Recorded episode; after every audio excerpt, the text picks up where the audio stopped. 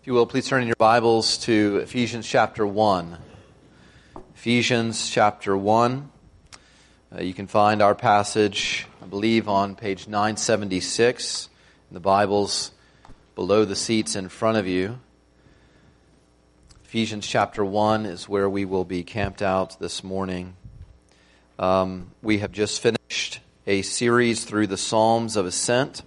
It is by far my preference to just be in a long section of Scripture, typically a book, and just be walking passage by passage through it. Um, and so when we get out of that, uh, uh, I always feel a little bit insecure, not sure what to do. Uh, we're going to be going to the book of Acts um, as our next large series, um, uh, but that may be at the first of the year. And so, in between our series through um, uh, Psalms of Ascent and then Acts, we're going to do two smaller series, uh, two four sermon series, Lord willing. Who knows? It may change. Um, but uh, we'll, we'll, do uh, the, the good news of Exodus. So, we'll go through the whole book of Exodus in four sermons. Um, and that'll be coming up. And, and, and now we're starting uh, a four sermon series on the truths of Ephesians. So last Sunday night we gathered uh, for a backyard barbecue, and Lord has graciously given me the book of Ephesians. So um, I shared on, on Sunday night the, the things that I had not seen in Ephesians until I memorized Ephesians. And so today is kind of, uh, in the next few weeks, is kind of an outpouring of that. These are four truths that I saw as I've been studying Ephesians that I think will be useful for. We won't be covering the whole book. We'll just be picking up on certain truths. We'll, we'll think through blessing, first of all. We'll think through strength. That will be next week. We'll think through holiness. And we'll think through relationships. These are four of the big truths that I kind of take away from Ephesians and, and trust that the Lord will, will use this to encourage us um, each Sunday morning. But let us go to the Lord and ask Him for His grace to help us to hear His word this morning. Oh God, you say, He who has ears to hear, let him hear what the Spirit says to the churches. And Lord, as we open up the book of Ephesians, we think about what, Lord Jesus, you said to that church that, that that they were to return to their first love. And we pray that, that you would use the book of Ephesians over the next four weeks to give us love. Give us love for Christ. Give us love for you that we might eat at the tree of life in the paradise of God. Oh God, give us ears that we might hear. Give me words from you. Holy Spirit, we're asking that you would fall upon us now. And we ask this in Jesus' name. Amen.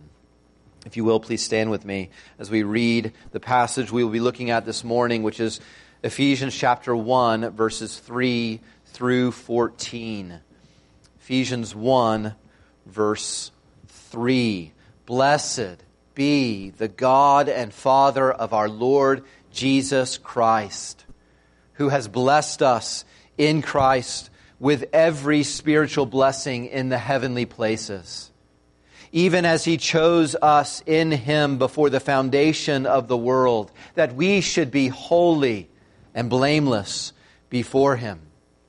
In love, he predestined us for adoption as sons through Jesus Christ, according to the purpose of his will, to the praise of his glorious grace, with which he has blessed us in the beloved. In him we have redemption through his blood, the forgiveness of our trespasses, according to the riches of his grace, which he lavished upon us in all wisdom and insight, making known to us the mystery of his will, according to his purpose, which he set forth in Christ as a plan for the fullness of time to unite all things in him, things in heaven and things on earth. In him we have obtained an inheritance, having been predestined according to the purpose of him who works all things according to the counsel of his will, so that we who were the first to hope in Christ might be to the praise of his glory. In him you also, when you heard the word of truth, the gospel of your salvation, and believed in him, were sealed with the promised Holy Spirit, who is the guarantee of our inheritance until we acquire possession of it to the praise of his glory. Amen. You may be seated.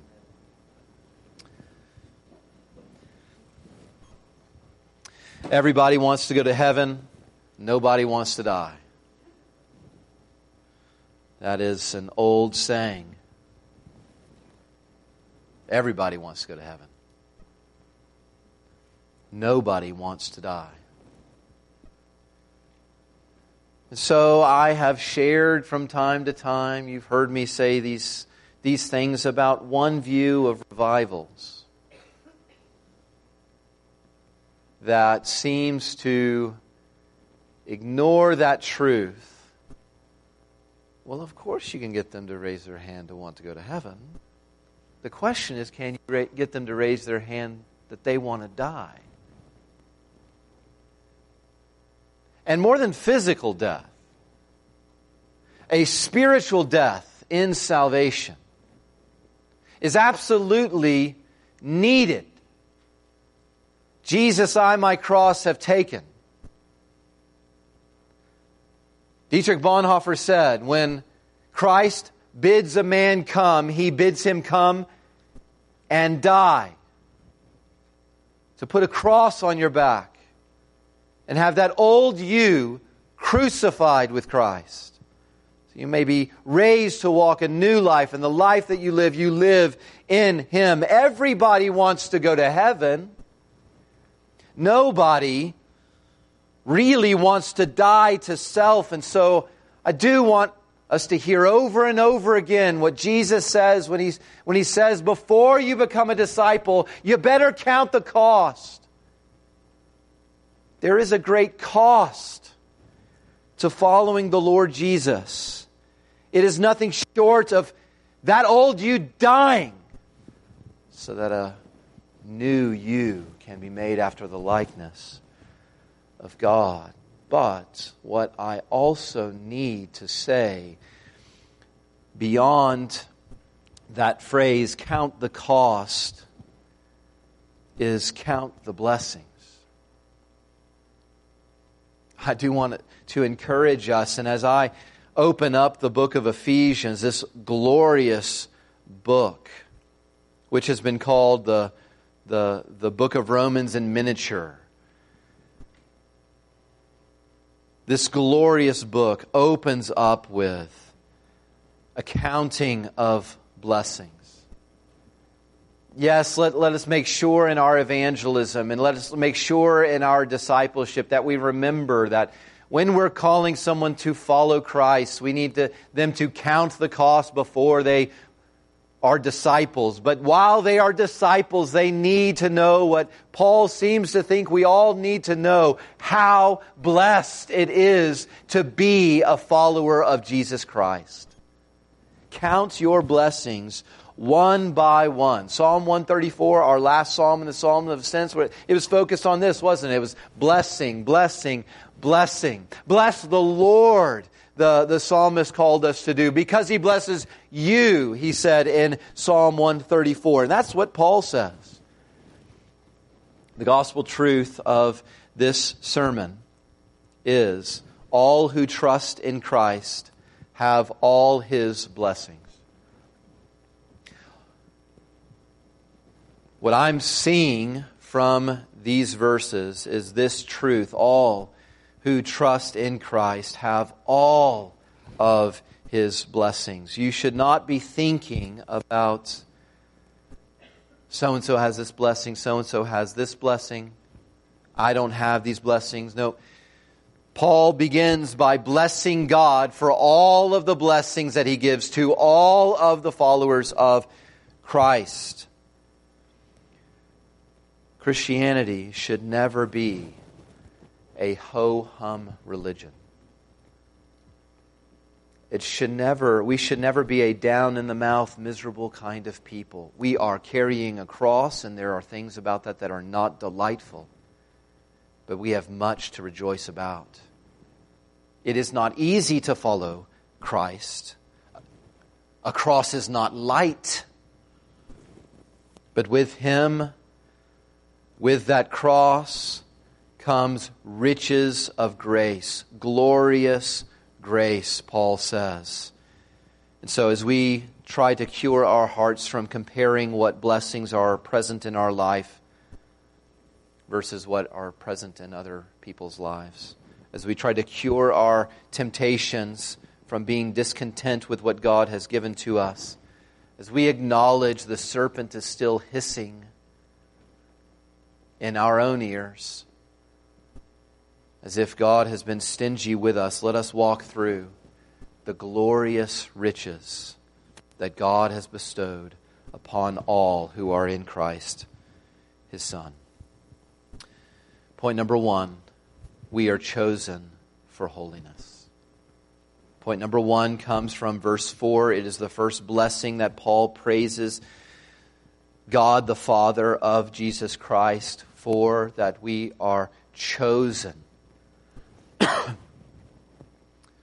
moment your heart starts to get discontent with what you think is a lack of blessings, you come back to Ephesians chapter 1 and, and believe, Paul, that every blessing in Christ is yours. And the first one is that you're chosen.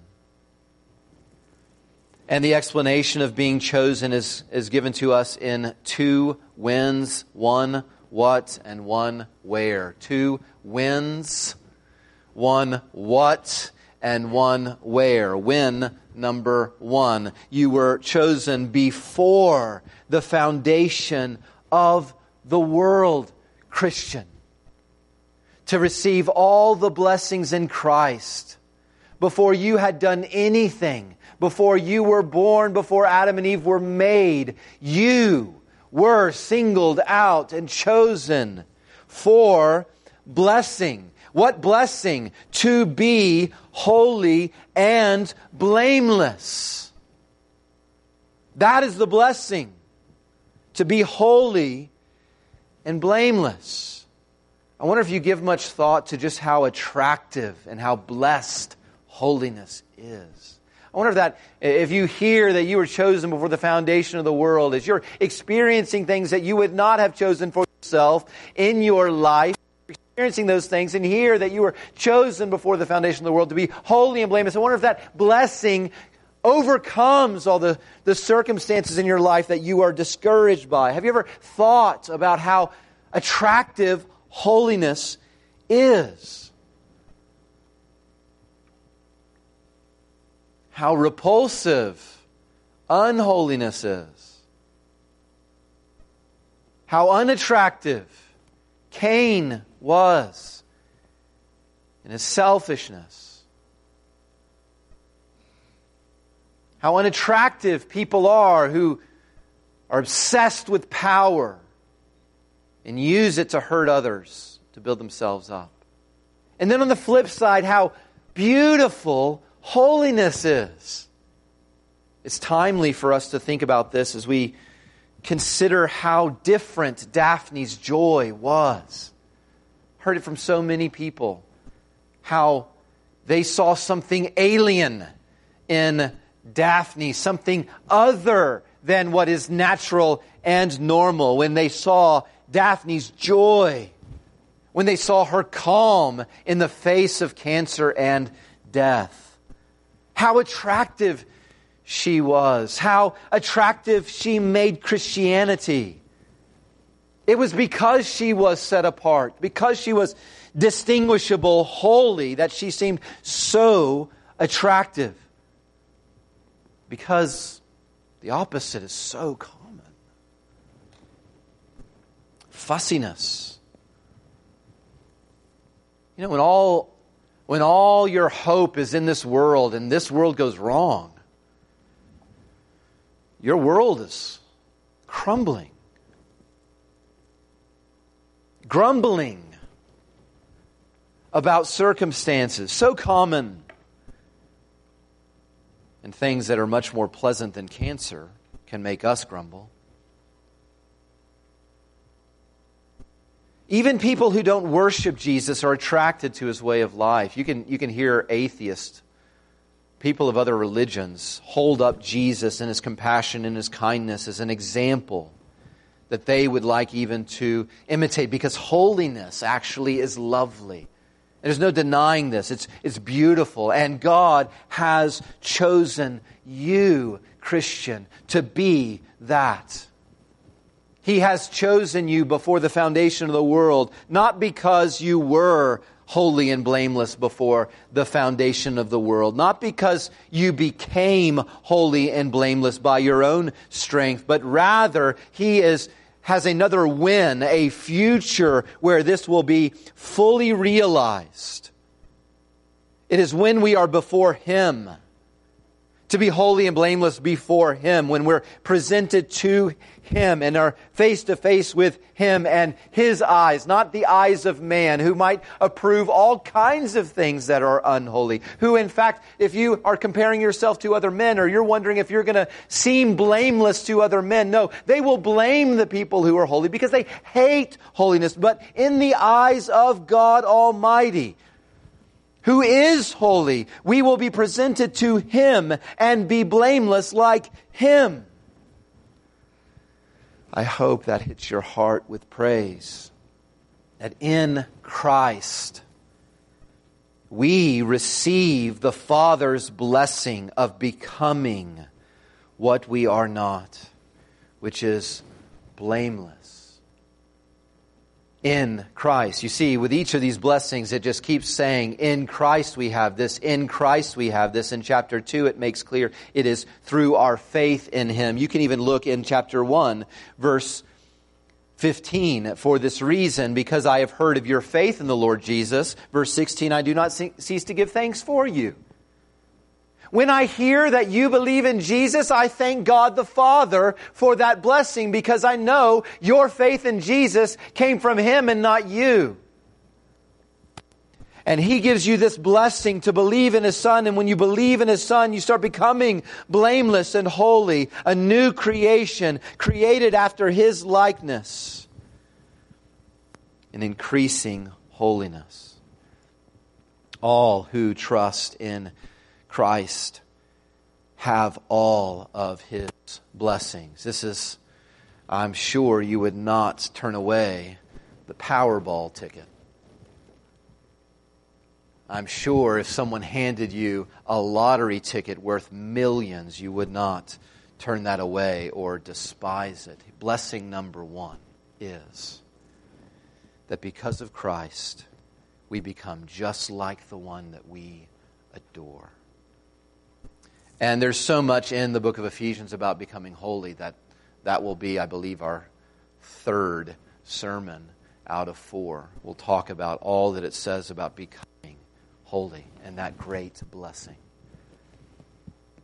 Blessing number two that Paul lists is in verses 5 and 6. He says, You are not just chosen to be holy, you are also predestined for adoption. There is no denying how big a God we find in Ephesians chapter 1. The first blessing that he chose us for holiness, the second blessing that he predestined us for adoption. In other words, we're meeting a God who is God. He is the kind who makes all the choices. It's the kind who holds all the destinies. And for Christians, there is the blessed destiny of being adopted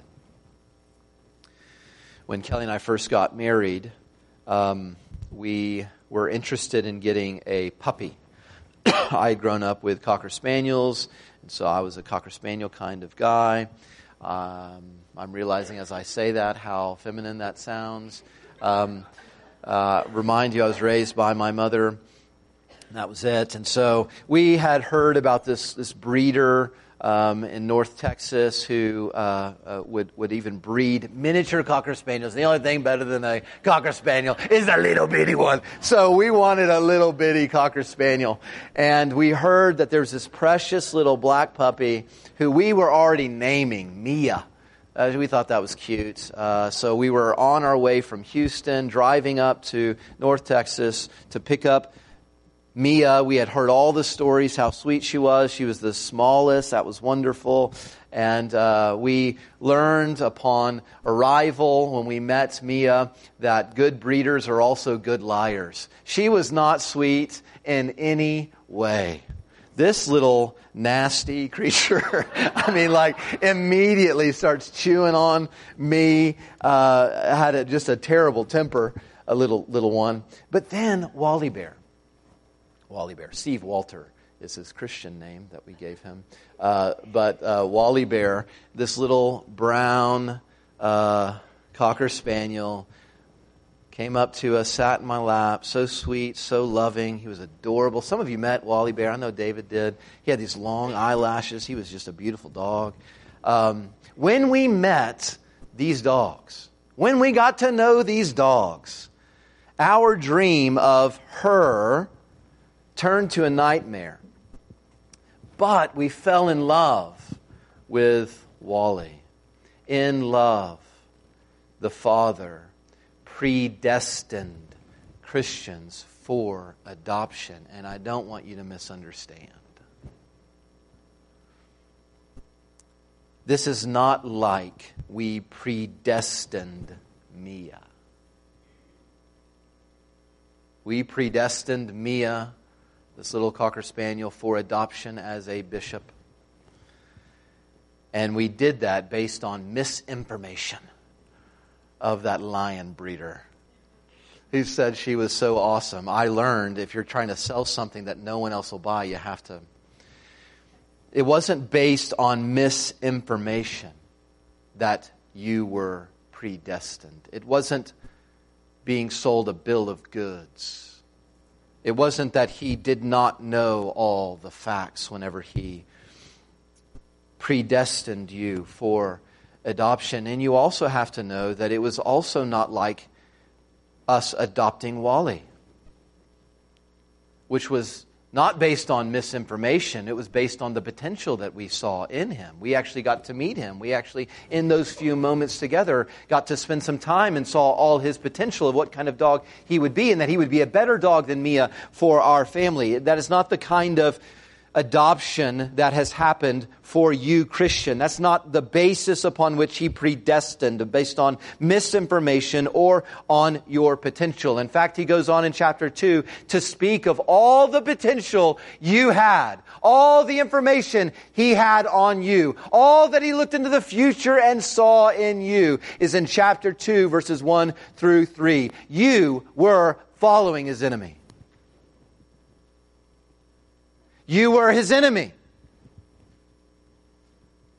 You were later in chapter 2 a Gentile, alienated from the commonwealth of Israel.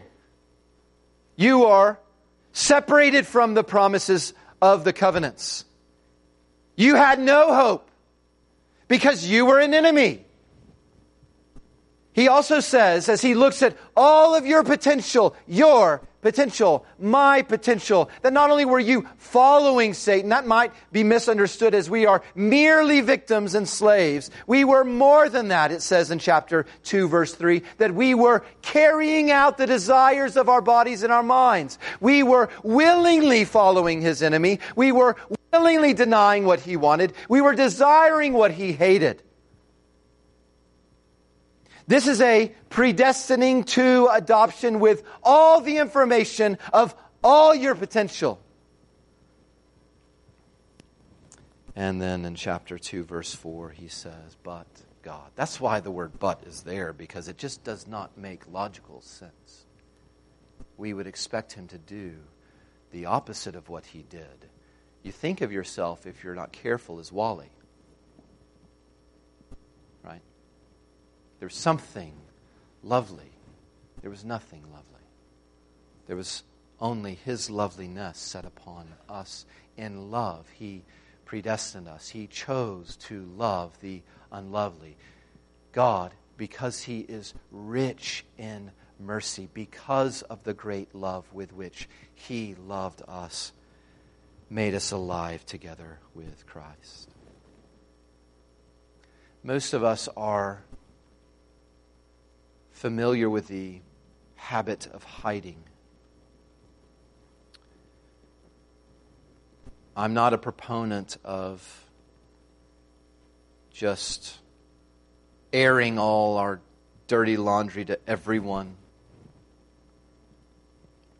We don't want everyone to know our deepest sins. We don't want to. We are commanded to confess. But we don't want for others to know what we really are thinking about. We don't want people to know how we really feel whenever we're smiling at somebody or giving a compliment to somebody, how ugly our jealousies may be raging at that moment, how petty our comparisons are in comparing other people's situation and why can't people think this of we don't want people to know just how depraved our desires are. We don't want it all out there in the know. He knew. He knew all that you would do. He knew all that you would say. He knew all that you would become. He knew all the details under the generalities of chapter 2, verses 1 through 3. For you, you put your name in there, and there are real desires that you were carrying out that were wicked and sinful and wanted to be hid in darkness. He brought light to it. He saw it all, and He still sent His Son to pay for your adoption.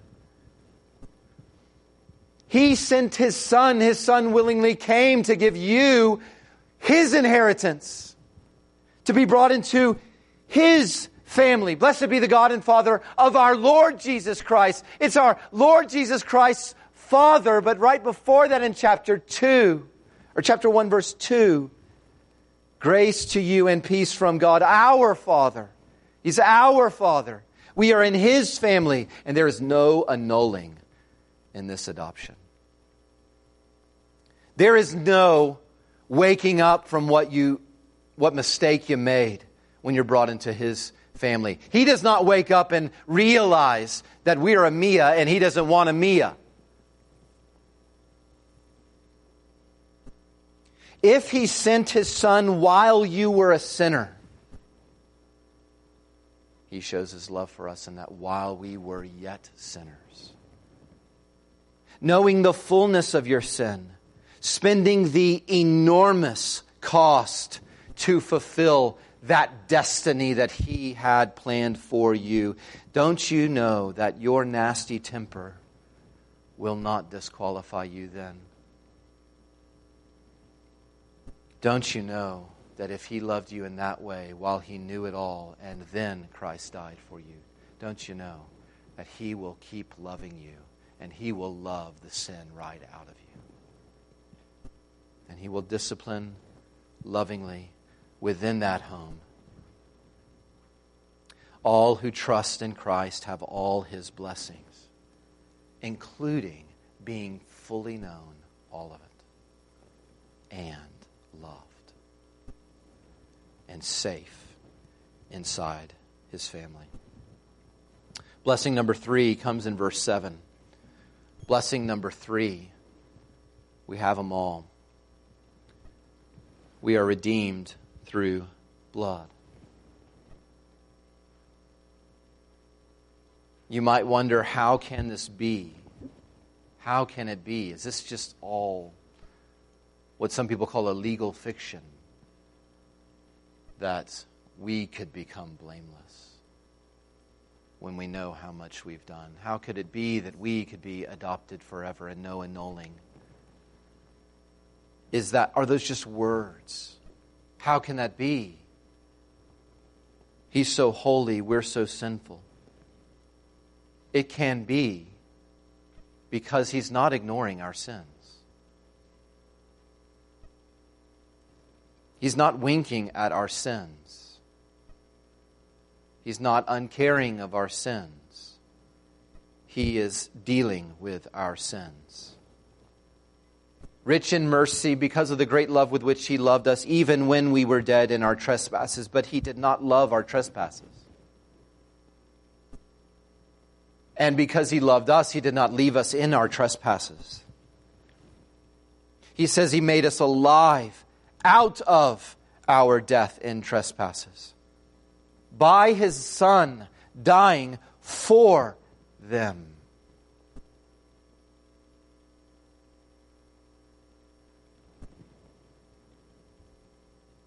Let this blessed assurance control that Christ has regarded our helpless estate and hath shed his own blood for my soul. For my soul means at least two things. He shed his blood because our soul was so full of sin. So for our soul's sins, he shed his blood. But another thing that that means is he shed his blood to buy our soul, to pay for our soul, to get that soul. This is why he says over and over again, chapter 1, verse 7. And then again, when he's thinking about the same things in chapter 2, verse 7, he says the same thing. This is according to the riches of his grace and kindness. The Lord's kindness is defined by the embarrassment of riches that he spends to buy, to redeem, to purchase us. The blessing that Paul is reflecting upon in chapter 1, verse 7 is a father who is a father who is looking for children. And so he has a son and he wants more children. And he goes to an orphanage because he can't have another son the way that he has his son. And so he goes into an orphanage. and he sees very clearly all who are up for adoption. He sees the servants of an enemy. Uh, he sees that these were made in his image, and therefore, because he made them, we owe him allegiance. We owe him an answer for all the sins that we've willfully committed. And so, we, he finds a people in this orphanage who owe him a debt that if He were to make us pay, we would never stop paying for all the sins that we've committed against His infinite worth. And He sees these children He nonetheless wants. And He sees the only way to pay for them. My son will pay me for them. My son is the only one who can pay me their infinite debt. My son will willingly pay for them. And the son gladly steps forward. And he offers up his incalculably valuable blood. So that in chapter 5, verse 2, he says, Walk in love as Christ loved us and gave himself up for us, a fragrant offering and sacrifice to God.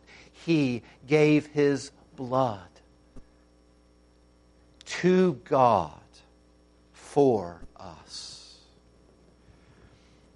On the cross, the Son said, It is finished. Payment in full. On, in the resurrection, the Father says, Yes, it is. He raised Jesus from the dead to redeem those souls he bled for. I shared this story um, just a few weeks ago in another sermon. It was just so good that I decided to share it again. And I, I mean, I hope that this doesn't just keep happening. If it does, pray for me and maybe rebuke me. But I am going to share this story again. Uh, it's about Abraham Lincoln uh, going into the slave market. There was a slave girl there that he was bidding on. And whenever Abraham Lincoln um, starts bidding to buy this girl, to own her, she concludes that he must be like every other master she had ever been bought by, and that he would abuse her. And Abraham Lincoln, and you can you can put yourself in the orphanage, right? This is similar language of buying, but put yourself in the orphanage. And you're only used to following a tyrant. And so you figure anyone who's going to own you is going to abuse you because Satan is like that and, and everyone in the world is like that. And yet, and that's what this girl was thinking that if this one becomes my master, he will abuse me. And Lincoln won her. And he looked at his property. She was his property that he won. And he said, Young lady, you're free. And she said, What does that mean? He said, It means you're free. She said, Does that mean I can say whatever I want to say? And Lincoln answered, Yes, my dear, you can say whatever you want to say. Does that mean, she said, I can be whatever I want to be? Her whole world is, is, is falling apart. All that she assumed about this master and being owned is falling apart. Can I be whatever I want to be? He said, Yes, you can be whatever you want to be. Does that mean I can go where I want to go? Yes, you can go wherever you want to go, the girl, through tears, said, Then I will go with you. This is what it means to be redeemed. This is what it means to be made free. This is what it means to be bought by the blood of the Lord Jesus. That we are so overwhelmed in how different He is as a master, that we have these wills that want Him. We are purchased by Him. And the thing that we want more than anything else, because He shed His own blood for our souls, is to be with Him and to do whatever He wants us to do. If you are someone who is not devoted to the Lord Jesus, all that you think about how people use authority, you may be dead wrong about when it comes to the Lord Jesus. He had all authority, and He came to use it in all of his righteousness and shed his blood so that he might buy sinners and free them to love him. And he will love you. Will you give your life to the one who gave his life? Will you be forgiven of the trespasses of your sins and in that?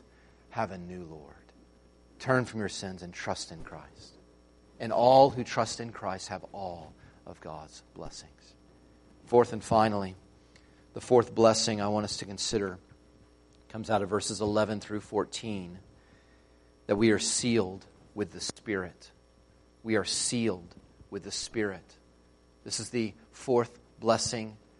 Hasn't named them all. This is enough uh, of every blessing that we have in Christ is that we are sealed with the Spirit. I've preached through Ephesians before. I struggled in verses 11 through 14 to understand what was going on. And, uh, you know, really respectable scholars kind of disagree about exactly what's going on. So I, all I can give you is what I'm understanding as I uh, seek the Lord's help in His Word, but let's, let's try to understand what, what, what it means to be sealed with the Spirit and how that's such a blessing. Not by going to, first going to passages outside of Ephesians, but let's try to understand it in Ephesians. And I do think it is clear and it's glorious. Let's reread Ephesians 1, verse 11. In Christ we have obtained an inheritance having been predestined according to the purpose of him who works all things according to the counsel of his will, so that we, who were the first to hope in Christ, might be to the praise of his glory. In him you also, when you heard the word of truth, the gospel of your salvation, and believed in him, were sealed with the promised Holy Spirit, who is the guarantee of our inheritance until we acquire possession of it, to the praise of his glory. Immediately I see in this paragraph two references to inheritance, two references to the praise of his glory. So you see that both sections 11 and 12 and 13 and 14 seem to be talking about the same thing. There's an inheritance that we've obtained in Christ that is going to be related to uh, this purpose in verse 12. that we who were the first to hope in Christ might be to the praise of his glory. And, and that uh, that there is an agent who is bringing this about in verses 13 and 14. We are sealed at the moment of believing in Christ, just like we have every blessing in Christ. The moment we believe in Christ, we have every blessing in Christ. It's, he's in heaven. It is seated in heaven with him. We are with him. It's all secure in him. So the moment we believe in him, we have the Holy Spirit who is the guarantee of that inheritance, whatever it is. And again, it's to the praise of his glory. So I'm wrestling through what is the inheritance? This final blessing, at least that he lists in this section of blessings for why the saints turn and bless God because he's blessed us with every blessing in Christ. The final blessing is that we are sealed with the Spirit, and somehow that is related to an inheritance that we will one day acquire and yet also have obtained already, and it has to do with the praise of His glory. So let's think. The blessing that we are sealed with the promised Holy Spirit. I start with this phrase and I think, well, one, sealing has to do with security. It is a, a sealing until we acquire, a securing until we acquire the fullness of that inheritance, but it's with the promised Holy Spirit. So I want to think about well, what was promised about the Holy Spirit. That's the first place I would start. And I think about especially the new covenant, Jeremiah 31, that says that the Holy Spirit will come and you will know the Lord. That's the promise. Is that the Spirit will come inside of every believer, and then He will do His work of making you know the Lord. And then if we look down in chapter 1, verse 17, Paul is praying for the Spirit to be given to the people. Verse 18, that they might know Him. Of verse 17, and then they might know certain things. So it seems like we're on the right track. We are this blessing is that we're sealed with a Spirit who makes us know God. And we'll be sealed with that Spirit who will be making us increasingly over time know more of God until we acquire possession of the inheritance. What is the inheritance? He says in verse 11, You've obtained an inheritance. But then he says in verse 14 that that inheritance that you've obtained, you don't possess yet. So it's as good as, as good as yours, you've obtained it, but it, it's not fully in your possession yet. Some future inheritance. And then, because the Lord is enabled me to see more of Ephesians. I turned to chapter 4, verse 30. I try to get more understanding when he says, Do not grieve the Holy Spirit of God. Don't grieve him. He's, he's inside of you and sealing you to do a certain work. And then he's described as the one who has, by whom you were sealed. Same word sealed, and again for something in the future the day of redemption. Maybe that's the inheritance. The day of redemption. We, we just talked about how he redeemed us through his blood. He's, again, already paid for us. But there is a day coming that where the fullness of redemption will be fully ours. It seems like what he's saying is the Holy Spirit comes to seal you and over time is increasingly desiring and, and teaching you who Christ is and causing you to know him until a day that you will acquire the possession of your inheritance, which is the day of redemption, the fullness of that, that moment whenever the, the former orphan, the former slave gets to actually be with. Then I will go with you. What we're headed to is a day of redemption when when what has been bought will be received in full, when what has been promised will be ours forever. Then we look back in chapter 1 and we see the same word inheritance right after our passage. It says in, in verse 18, whenever Paul is praying that, that God would give the Spirit to believers so that we would know God. Verse 18, what would we know? His glorious inheritance in the saints. Here, it's not our inheritance, it's His glorious inheritance. In other words, the inheritance is that God is inheriting a people that He has bought with the blood of the Lord Jesus. And one day He will receive those people in full. They will be holy and blameless finally, and He will inherit us. We have obtained an inheritance, and He's obtained an inheritance. And the Spirit has sealed us until we acquire possession of the fullness of what we have been promised, which is God Himself, this new Master, face to face, forever and ever. We go with Him and get to live with Him in freedom from all of our sin and from all of our pain. Our inheritance is that He inherits us. Glory that doesn't move you, I don't know what will. Can you believe? Blessed be the God and Father of our Lord Jesus Christ, that He has made us a blessing to Him, blame worthy, become blameless. And then all of a sudden, God shows to the praise of His glory. He shows a people that will be to the praise of his glory. We will have become something that will shine a light on how glorious the blood of Christ is and what he has done to us. Look at my children.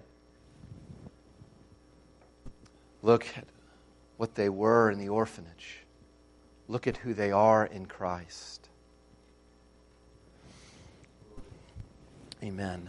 Our inheritance is is that God inherits us. It's just amazing. He would buy orphans like this, and they would, he says this in verse 12, so that we who hope in Christ might be to the praise of his glory. Brothers and sisters, this is your call. This is our great call and our great hope, is that we would be to the praise of His glory, that we would be something real that would draw attention to His beauty, His power, His might, and cause praise to Him forever and ever. So be blessed by living a life that blesses the Lord for what He did to you and what He's doing for you. All who trust in Christ have all His blessings. Heavenly Father, we come to you in thanksgiving for what you have done for us in Christ. We are amazed that you would want to inherit us. That you consider it a glorious inheritance to have saints who were slaves to sin. But because of the immeasurable great power of the blood and the resurrection of your Son, you make holy and blameless. Lord Jesus, we're amazed that you would shed your blood so that you might present the church to yourself in splendor, that we might be holy and without blemish. We've done nothing to earn this. We get all this blessing from you. Thank you. May you receive our praise. And we ask this in your name. Amen.